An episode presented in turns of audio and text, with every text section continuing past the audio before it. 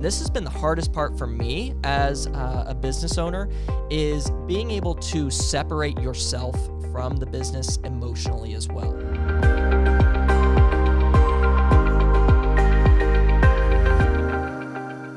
Welcome to another episode of the ROI podcast presented by the Indiana University Kelley School of Business. I'm your host, Matt Martella, alongside Associate Dean Phil Powell. As you know, our show's mission is to help organizations make better business decisions. So, for those of you who are joining us for the first time, we just want to welcome you to the Kelley family. And don't be shy. If, if you're wrestling with a question as, as an entrepreneurial leader, as a um, middle management leader, just anyone um, in an organization that would like to have their questions answered, uh, send us an email to roipod. That's R-O-I-P-O-D at iupui.edu. And we'd love to offer you some feedback, get you connected with some of our faculty, um, and as well if you have a guest that you'd love to nominate for our show. So, this is a really fun episode. Uh, for those of you who have been long-time listeners to the ROI podcast, uh, you may recognize our next guest, uh, but we decided to do a check in with the CEO and founder of Crimson Media, Shane Simmons. Shane, welcome to the show. This is so crazy that I'm on the other side of the ROI podcast here after a few years since its inception, and I, I am absolutely honored to, to be in front of you guys here today. It is pretty surreal.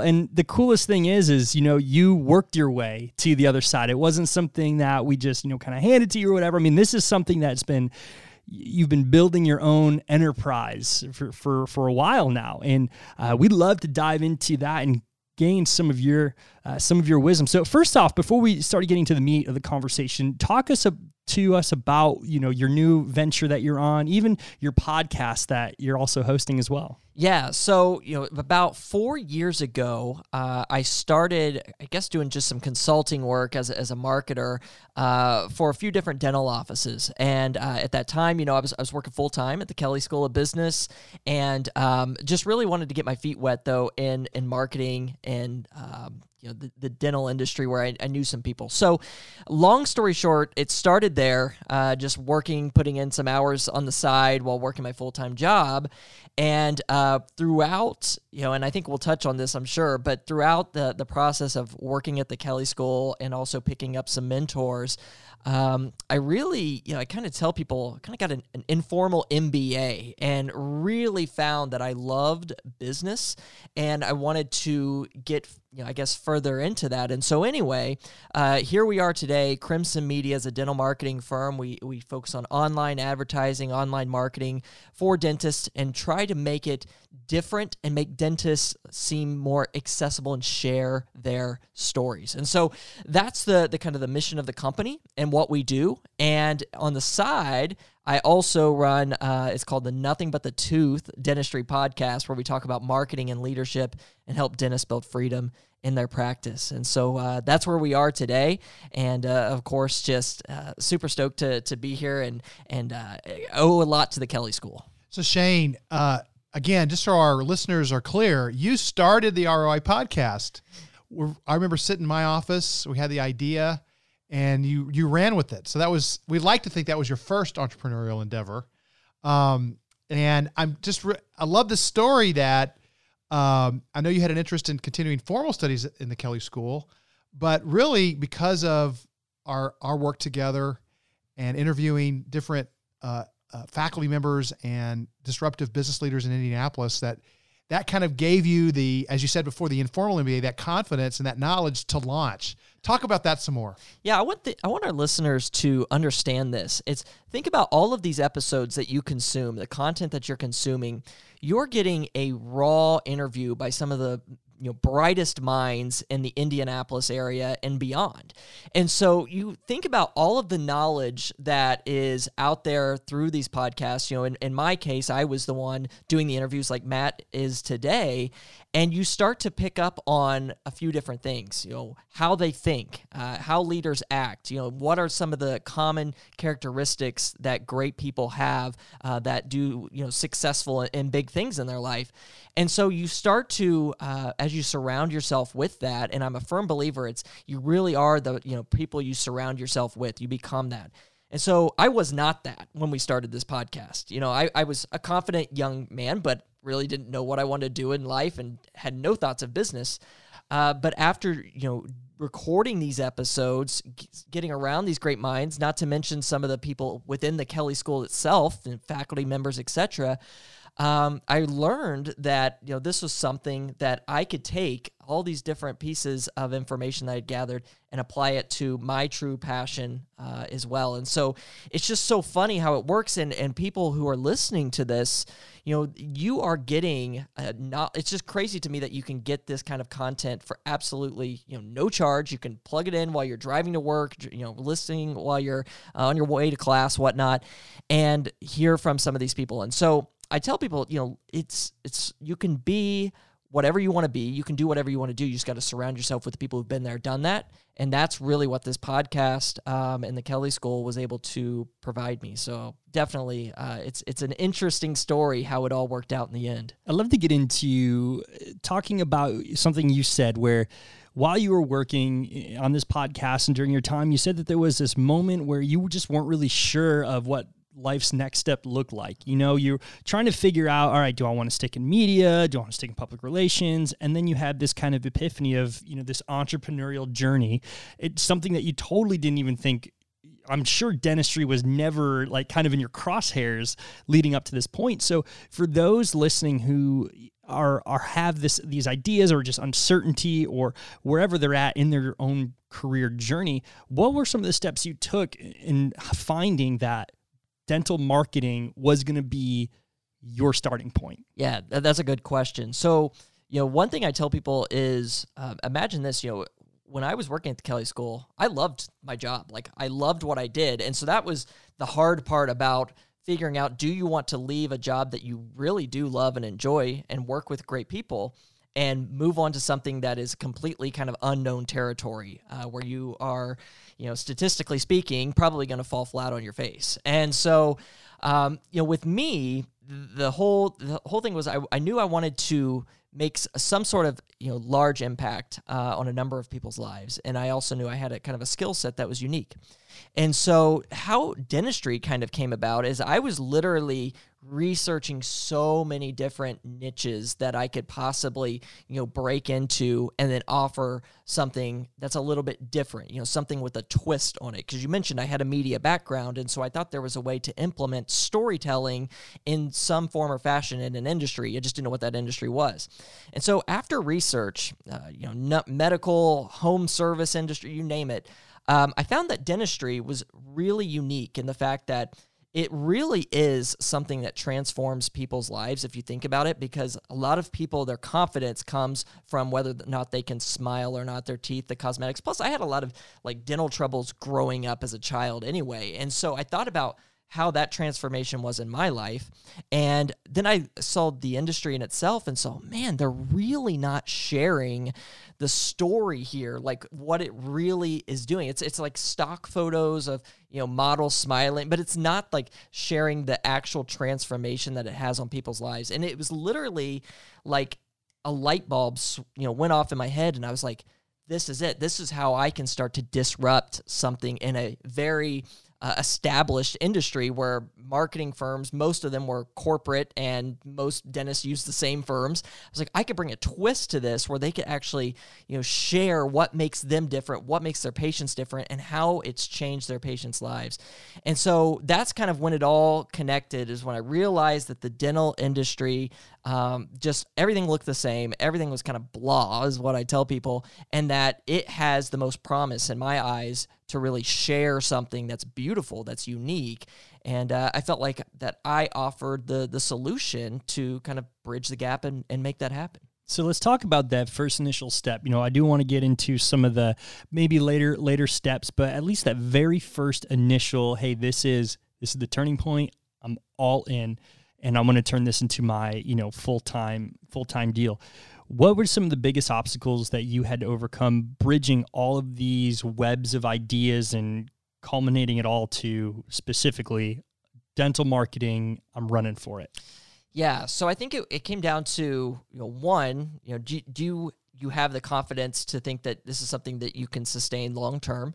Uh, because as you know, I, I, brought on a couple of clients, uh, and basically I worked for free starting out. I mean, that was the kind of my way to get in. It was like I'll work for free for you.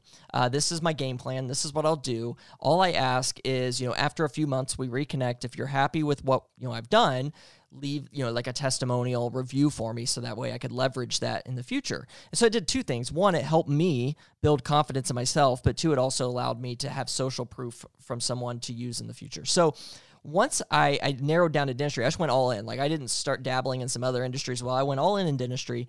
And as far as like when I knew that you know I had to go full time with it, I think I had about five clients that I was actively working with. And these are like monthly retainers, right? So uh, I had five clients that I was working with. And the time that I was putting in uh, for those clients to get the work done for them was equally matching the time that spent in a full time job. So I was working about 80 hours a week uh, there for several months. Uh, nighttime, you know, was dedicated all towards my off, you know, my business, and then daytime, obviously, for the full time job.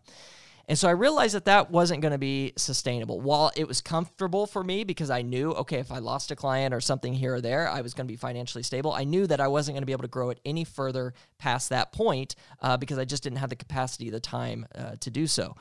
And so that's when I decided, uh, right when I was consistently hitting those 80 hour weeks, where I was like, okay, uh, we got to do something here. And so that's when I decided to kind of make the leap. It was when the time I was having to put in match the full time uh, job that I had.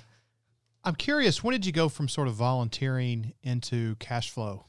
And then how did you price? How did you figure out what to charge? I think that's a question that all if you're our listeners who are trying to start business wrestle with. How do you? Uh, that's an interesting traject, trajectory. Go from a price of zero to really what you hope is a premium price, right? Yeah. Talk about the, talk about that journey in terms of the price going up. Yep. Uh, uh, so I did one month of of some free work, and then after the one month, it was lead generation is what we were doing. So we were running online ads for particular clients who were uh, promoting um, dental implants. And for those who aren't familiar with the dental industry, it's it's a high end procedure that basically replaces missing teeth uh, with a screw that goes into the jawbone, essentially and I was running these online ads uh, for these clients. And my first client that I had, we we ran for free, and he spent thousand dollars in an ad spend, which is what I had recommended to him. Said, you know, I think we can get good results. He closed hundred thousand dollars in uh, dental care from that one month of working together. So after month one, he said, "You're hired. What do what do what do I pay you?" And so at that point is when I had to figure out, okay, what do I charge? And so it was a few different things. One, it was research in the current and see what people were already charging. Again, I did have a few mentors who were running their own marketing company, so I kind of had an idea there. And then two, what's the value that I'm providing that business owner, right? So my the time, uh, the efforts that we're putting in our creative process, you know, what is that worth? And so that's kind of how I decided to determine, you know, what the price was. And it's funny because today, you know, I, I was charging, I think my first charge it was like fifteen hundred dollars a month to manage like their their lead ads is what I was charging, and then today you know that price has gone up just because we've realized the value of it, and also as you refine it uh, more and more, uh, you also get uh, a better system in place too. But it, to answer your question, it was, it was, really after like one month of working with two different clients is when I decided, uh, okay, now you know I'm I deserve to get paid. I think, and and they didn't argue about it either. That's amazing, and I want to go into the, some of those those next steps. I mean, you're sitting now in a place where you you now are starting to get actual employees, you know, into your organization, into your company. Um, you're starting to hit major benchmarks. I mean, you're not just working out of your own home office. I mean, we're sitting here in your brand new office, which is incredible. You know, downtown so, Fishers, yes. a cool place to be. Absolutely, yeah. and so that becomes, a, I think, a lot of. Um, entrepreneurs of all shapes and sizes wrestle with all right when do i pull the trigger to hire someone? You know how how am i going to be confident enough to that we're going to have enough cash coming in consistently where I can support? Because now you're not just worried about yourself and your family, but now you're going to be responsible for, you know, uh, every person you hire and their family as well. And if the business doesn't do well, I mean, it's going to trickle down. So obviously, that comes with a lot of weight in deciding. So, what we're talk through, you know, those some of those um, difficulties in answering that question on when bringing someone into your team makes sense. Yeah, we have the natural tendency, at least I think entrepreneurs do, where they, they want to do everything um, themselves, especially for the longest time because they feel like it's their ideas. It's like all these things that they want to put uh, into action. But what I've realized and studied is that the those entrepreneurs usually drive their business straight to the ground. They are great at putting the the pedal to the metal and just you know, f- shooting it up in the air, revenue skyrocketing, getting it to the point where it's like, wow, fast growth, you know, amazing. But they're also usually the same people who won't let go, who also drive the business to the ground as well. And so, what I learned quite simply was time. Uh, when I realized that even full time, I wasn't able to provide you know the time I needed to actually do the fulfillment, do the work that's when I need to bring in some help. And so, what I would encourage, you know, young, uh, you know, startups out there is first start out and hire either a part-time employee or a contractor okay? Because what that's going to do is two things.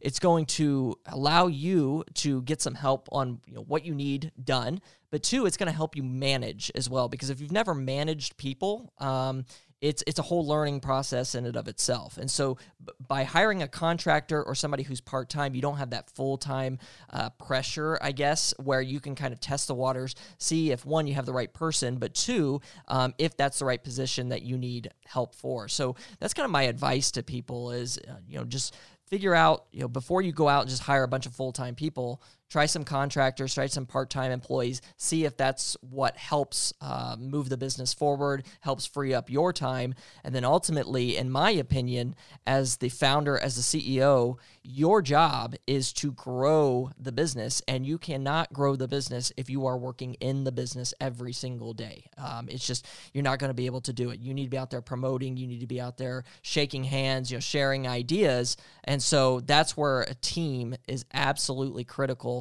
into meeting those goals. And that, and to be quite honest with you guys, I'm still in that phase right now where I'm just building the right team, trying to figure out, you know, what is the right chemistry, build the right culture in here, and what are things I want to let go of, and what are things that I still am not ready to let go of. And I think that's all part of this this journey. And it stems into trust being a very big pillar of that let go process. Because as you said, a lot of people, including myself, you know, you get involved or invested into an idea and you want, you know, that you could just do it better than anyone else because it's your idea. You don't have to slow down and take the time to explain what, what the process is going to be. You don't have to slow down for a second. You can just run and gun as fast as you want.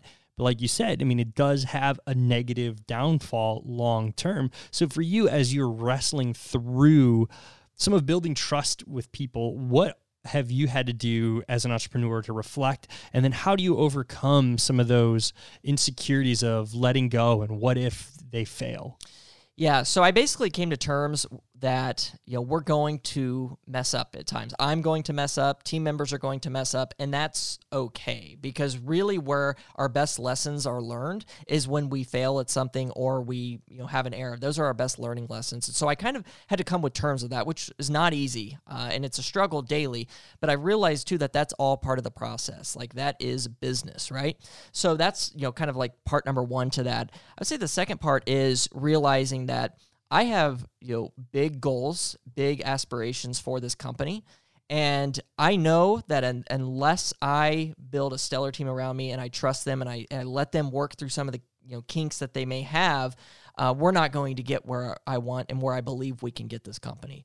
And so that's really the motivation behind being okay with letting go, trusting others, and being okay if there are mess ups along the way because nothing's perfect in life. And in order to get to the point where we want to go, um, we're going to have to go along that process. And I will say this too, and this has been the hardest part for me as uh, a business owner, is being able to separate yourself from the business emotionally as well because uh, for the longest time and I still struggle with this if a client you know has something there's always something that happens or goes wrong I, I almost take it personally where it affects like me as a person, but I realize it was something, you know, it's business to business. There was a downfall there. It doesn't necessarily mean the person is mad at you as a human being. It's like something along with the business. And I think that's something that's hard for entrepreneurs starting out is being able to separate yourself from the business a little bit and say, listen, you know, things are going to happen, but it doesn't affect who I am as a person or what people see in me as a person. So Shane, I'm going to put my professorial cap on here. You're in a stage now where I think you're figuring out how to scale, yeah. right? Yeah. Take off. And when you look at the literature, it's the best thing. There's there's two signals that you know that you can scale well. First of them is a certain level of standardization, right?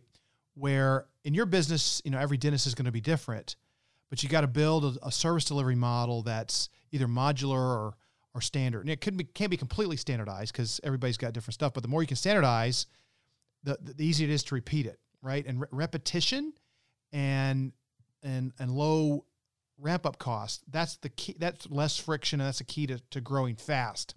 So that's you know it's identifying a process that does that. So I want to give me give me a grade on how you're doing there.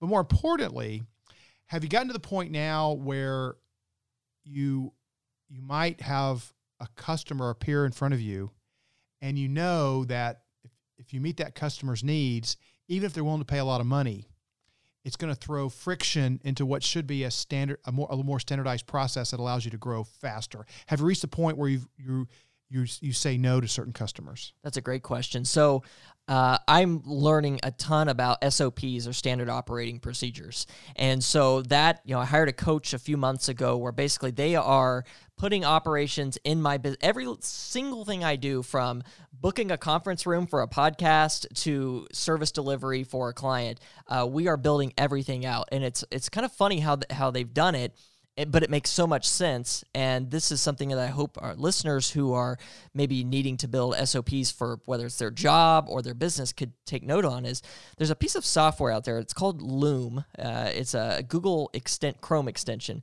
Basically, what it allows you to do is screen record and then share a link after you've recorded the video. And so basically, what we've done is every single thing that we do in the business, service delivery wise, customer communication, you name it, we record one of these videos. And then what happens is we put those uh, videos under the task that it corresponds to in our project management system. And then I have a virtual assistant who goes in and document transcribes basically those videos bullet point by bullet point on exactly what to do and that's how we create our SOPs essentially. So that way we have a directory of every single task that gets done for you know each specific client, each specific service, whatnot, when it gets done, and everything's documented video wise and through text. So that's number one is we are getting to the point where everything is uh, a standard operating procedure and it can be handed off. Someone can see it, they'll know exactly what to do, and they go. And so that has been a big help in you know starting to scale that process. This to answer your second question is you absolutely get people who think that um, you know their their business is more important maybe than than your other clients' businesses, and want you to go um, and to excessive links uh, lengths at time to uh, provide a service. And to answer your question, we are now at that point where if I see something coming through where it's going to throw everything off in the business. Um, you know, whether it's you know extra attention that they need or they want something done completely differently than the way we typically do it. I usually will just say it's not a good match because what I have learned is at the beginning I was taking any revenue that I could get, right? Because we were cash strapped, we were we were moving fast, and I would make it work. What I'm realizing is over time, um, you know, we want to build long-term client relationships, and those particular cases that you mentioned, uh, Phil, those tend to be uh, clients who want special attention, uh, which is fine. But if they want you to break the way that you normally do things, uh, usually it's going to cause friction throughout the relationship. And then ultimately, it's not going to end well for both parties. And so that's what I have found is really to increase customer retention, which is super important for us. We need to find clients who match with our philosophical beliefs, but also are on board with how we do things and therefore uh, that's what's going to allow us, I think, scale at the end of the day. So basically, the amount of you know revenue and those sort of things don't really matter uh, to me when it comes to these type of clients. They may be ready to you know pitch out uh, a lot of money for you know our services, but if I know it's not going to work, uh, it's going to be detrimental in the long run. Shane, just one follow up. where you are relative to where you feel like you can be. However, you want to distinguish that qualitatively, quantitatively. Give us a sense of what you think you can achieve with this new mo- this differentiated model versus where you are. We haven't even scratched the surface yet of what we're going to do. Uh, I, I truly believe that. I feel like we are. I mean, we're still at ground zero here compared to the where we're going to end up. I see, um, you know, just you know I won't speak to the revenue uh, of it, but I can just say from the impact that we're having, we are certainly um, known in the dental communities now, specifically in the online communities. Like we are one of the four or five companies that people are starting to mention and talk about in their kind of like Facebook communities and groups, which is awesome. But there are still so many people out there who don't know who we are and what we do, and they have amazing stories that they can you know share with their with their uh, communities, and they're doing amazing work as well. And so you know, I feel like we are, if I had to quantitatively you know put it not even a percent of what we could hit um, down the road. And I'm not just saying that, uh, you know, and, and, blowing hot air. I really, truly believe that. And I also believe that as I continue to bring on smart people in the business, they're going to be able to teach me things that, you know, I don't even know. So that way we can move up because I can't do this alone. Like I have got to have uh, the right people around me. And that's what I'm excited about uh, now moving forward.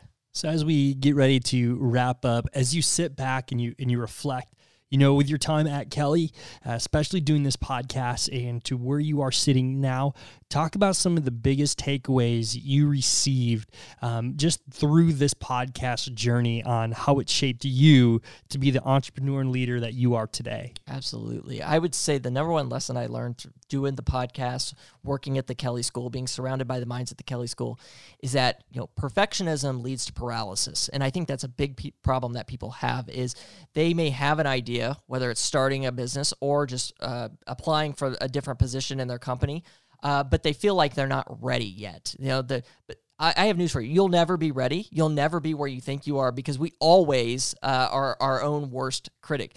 You have to. Uh, I mean, again, I learned this from very successful people who've gone out there and, and, and went after it. You have to take responsibility and just go for it sometimes. I mean, that is ultimately what you have to do. You have to take a risk. You have to get out of your comfort zone. And one of my other favorite sayings is uh, a comfort zone's a beautiful place, but nothing ever grows there. And that's ultimately the truth is if you're not making yourself uncomfortable in some way or another every single day, you're not pushing yourself to uh, your full cap- capabilities. And so, my advice to you out there listening is whether you want to start a business or not, it's just you know go out there, you know, give it everything you've got, learn, don't be afraid to mess up and push yourself out of your comfort zone. And you'll be amazed at what you can do. Shane, what was your favorite episode? Oh my gosh, I should have I should have studied for this question. I would say um, there's a, a couple. One is obviously uh, interviewing the governor. Is you know Governor Holcomb is going to be one of the top ones always because we got to go into the governor's mansion, and that was just amazing.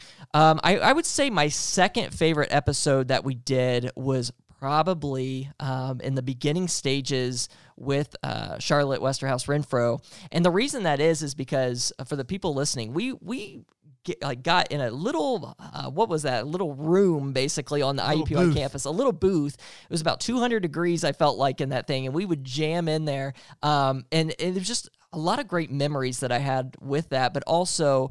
Uh, the episode itself was just neat because the way this that the one on bullies, right? Yeah, this is on bullying in the workplace, and I just thought that the episode was great because everybody could relate to it, no matter where you were in your career. I just felt like everybody has dealt with that, so I th- I think that would be um, one of my other favorite interviews that I've done. Which is awesome because that episode, to this day, as of this recording, is still the number one most downloaded episode of all the podcasts. And we're at uh, as of this recording right now, we just launched our 111th episode. So it just says something to, you know, your hard work and everything that you put forward to build this podcast to where it was. And so it's just, it's just so much fun to, to come back and reconnect again.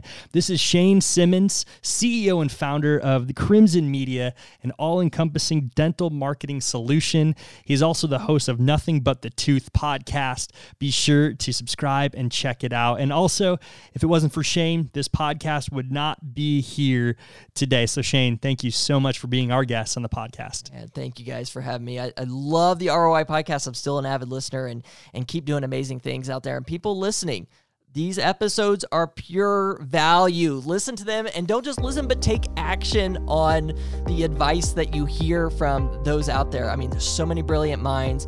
Don't be afraid to, to go out there and take action. And guys, thank you so much for having me. I, I love the Kelley School, and uh, you guys are like family to me. This is awesome. Great to see you, Shane. Congratulations. Thank you. This has been another episode of the ROI podcast presented by the Indiana University Kelley School of Business.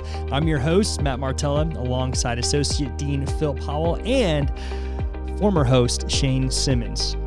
Our mission is to help organizations make better business decisions. We'll see you next week.